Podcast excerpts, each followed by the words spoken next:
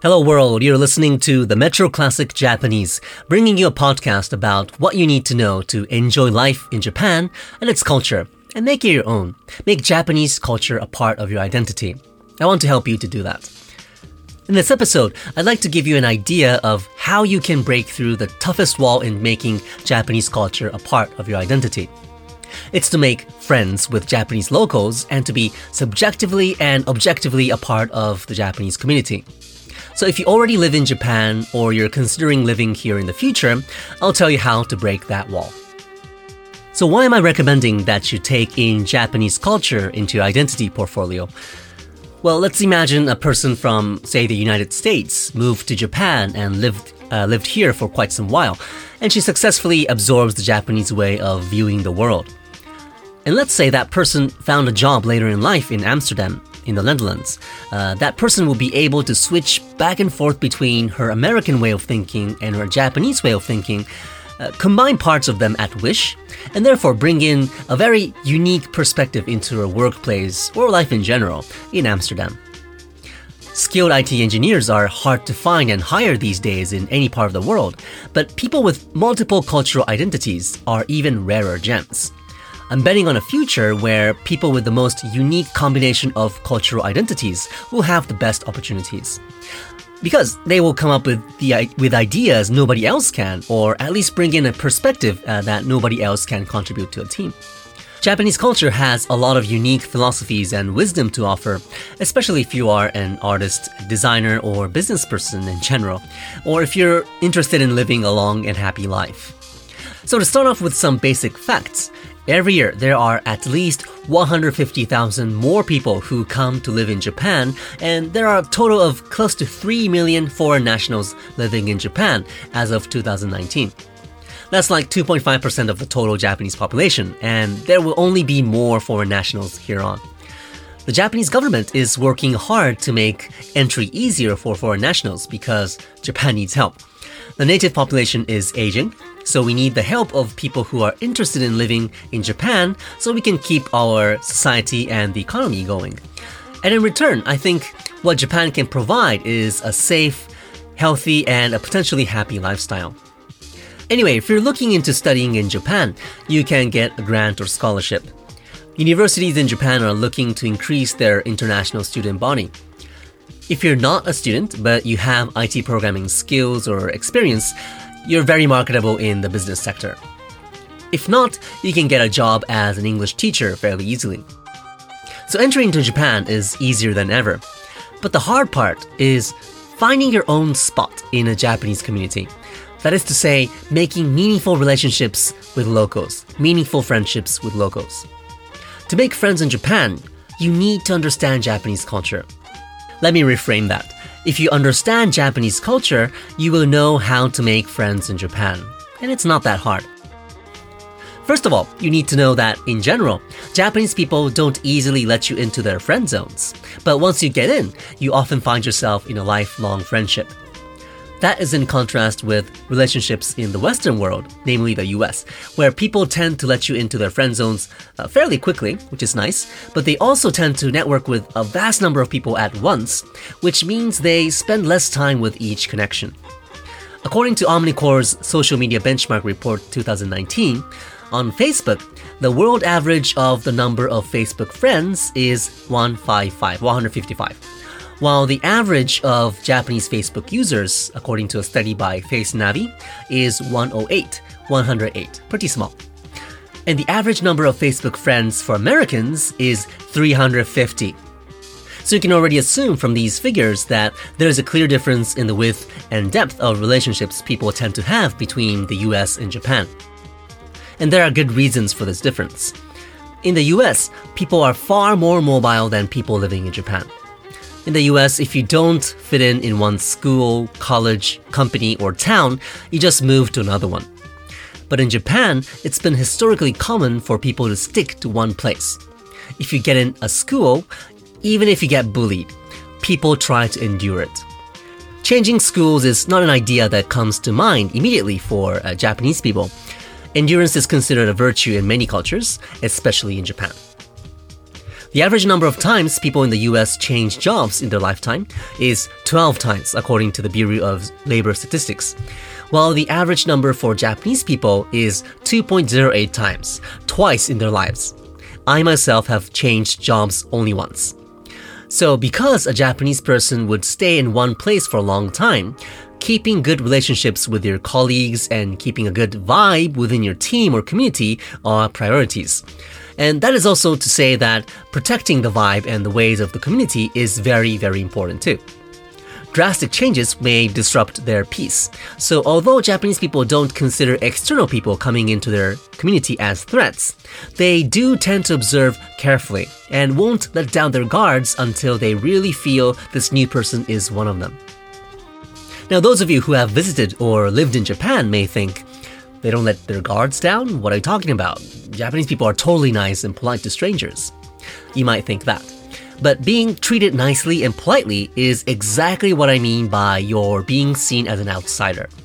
If you feel you were treated really courteously, that means you were being treated as a guest, not one of them. Traditionally, Japanese people have considered protecting the good name and trustworthiness of the family or organization they belong to as the most important value. So each family and organization makes an effort to not offend other families and organizations. They don't want to create enemies, and they want to present themselves as pleasant people. That's why they're so nice and polite to strangers. But in order to protect their community, they cannot take the risk of accepting just whoever into their uh, community. So they try to keep a nice but professional distance between themselves and people outside. That's why they're super polite to foreigners. So, how do you know if you are treated as one of them? Well, you will know when that happens because the way they talk to you, the language they use towards you, will change. If your name is John Smith, and if you join a Japanese company, you'll probably be called Smith-san or John-san at work. Adding san at the end of your name is a polite way to address a person, and by doing so, Japanese people are showing respect towards you. So it kind of feels nice. You'll feel that you are being respected by your colleagues but this is actually a good sign that indicates you are not being seen as one of them. You're a guest. And this state may persist from a month to decades or forever, depending on whether or not you know how to open yourself up to Japanese people. It's not until you go out for dinner or a drink after work with your colleagues that you get a chance to be accepted as one of them. You'll know when that happens because after an hour or two of drinking and chatting, one of your Japanese colleagues, uh, the funniest one most likely, will all of a sudden call you just by just John, not John-san. He or she will call you John. This is an indicator that suggests that this colleague is inviting you to become one of them. So, at the beginning of dinner or the drinking party, uh, which is called nomikai, the Japanese colleague may ask you, John-san, mo ippai kaga desu ka? Which is like, John-san, would you like another drink? Very polite Japanese. But two hours in, the same colleague will ask you, John, mo ippai which is like, John, are you gonna have another one? They will start using very direct Japanese words. So you see, they are letting their guard down. They are taking down their politeness barrier they put up during work and showing their real self. So what should you do? You should go along with it. Don't speak in polite Japanese. As many of you may know, the Japanese language has a few levels of politeness. So go with zero level politeness. Use the most frank Japanese. Then, from the next day, people will start joking around with you more, even during work. They will let their guard down because they consider you as one of them now. But many foreign nationals I've met, although some of them have lived in Japan for years, never get past this line because of a few different reasons. One reason is that Japanese people tend to be pleasant to work with.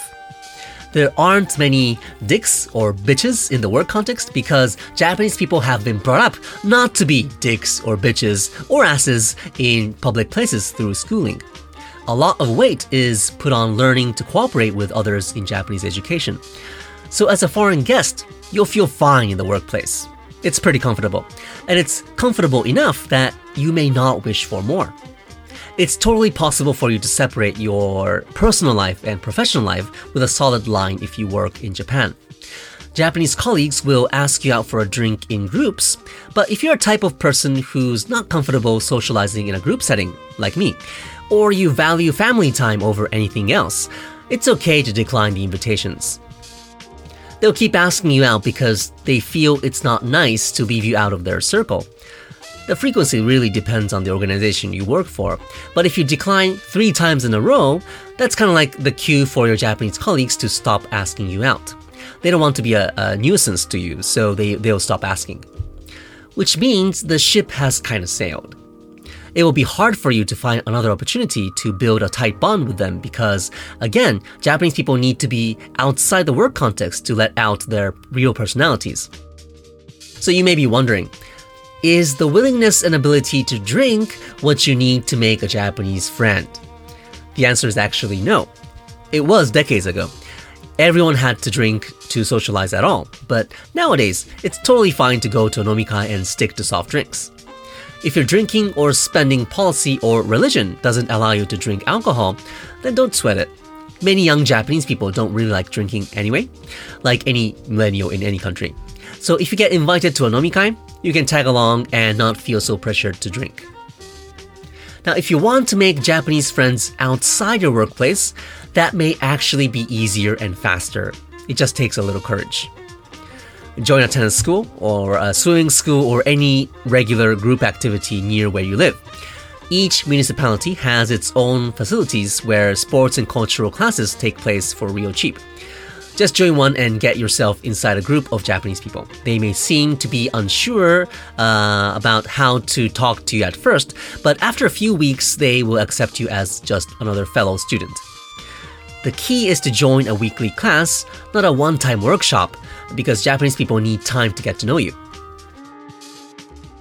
Now, this may sound like a pretty obvious idea, and it is. But just joining a sports club and doing sports together by itself won't guarantee that you will make friends. Again, Japanese people will be very nice to guests, but they won't open up unless you behave a certain way at first. So when you join a class, it's really, really important that you observe the class rules, guidelines, etiquettes, and social conduct in general. Japanese people are nice to newcomers as long as they make an effort to fit in. I've actually seen this happen before my eyes and I cringed. So I was in a weekly tennis class with a few men and many women, and they're all quite serious learners. They want to get better. So the conversations we would have during five minute breaks on the court would never go beyond the topic of tennis. But then one day, this East European dude comes in as a trial student and he seemed pretty skilled with the racket. So everyone was very excited to have him until 15 minutes into class when he started asking personal questions to one of the prettiest female students while they were waiting for their turn to rally with the coach. Nobody has done that during class because everyone's serious. The primary purpose for everyone there is to learn and enjoy tennis, not to flirt. So when this European guy started trying to flirt on his first day, that also meant that he lost respect entirely from everyone there on his first day. So look around and observe what other people are doing around you before you start doing what you want to do or what you're accustomed to do. If you see that they stretch quietly on the floor during warm up, don't start doing jumping jacks. If jumping jacks is in your DNA or something and you're dying to do it, look around first and see if the people there are the type of people who would do jumping jacks voluntarily without even being told to. If you don't see anyone chatting with each other during class, don't start flirting with the person next to you because it will never, ever, never, ever, never, ever work. I hope I'm emphasizing enough. If you don't show that you are capable of behaving like one of them, they will not accept you into the group in the first place. You don't have to stand out in the crowd on your first day. Your being a foreigner is already enough standing out. So, what you should do is show that despite being a non Japanese, you are making an effort to learn the ways of the group and you're doing your best to fit in then immediately you will gain respect. They will come talk to you. They will come talk to you. They will offer to have coffee together after class. So, the key to making friends in a group of Japanese people is modesty. Tell yourself that you know nothing and you want to learn. You want to learn from the people who are already in the group. If you start your first day with that kind of attitude, you will very, very quickly make friends. You'll be treated as one of them. So try it out. I assure you that it will work like magic. In Japan, modesty is not only a virtue, but the key to opening a bunch of doors. Once you feel you have been accepted as one of them, then you start flirting, but not in public. Uh, not in front of others because you'll lose everyone's respect immediately by doing that. Make sure you do it very subtly and gradually and only in a in a one-on-one situation. Now I have a lot to say about cultural differences in flirting, but that is not the question I should be answering today. Today the question was how do you make friends with Japanese people? Join a group in or outside work and show consistent modesty. That'll do the trick. If you want to know more about Japanese people and their traits, please check out my blog, Google Metro Classic Japanese, and you should get there. So, I hope you enjoyed this episode. また次回お会いしましょう。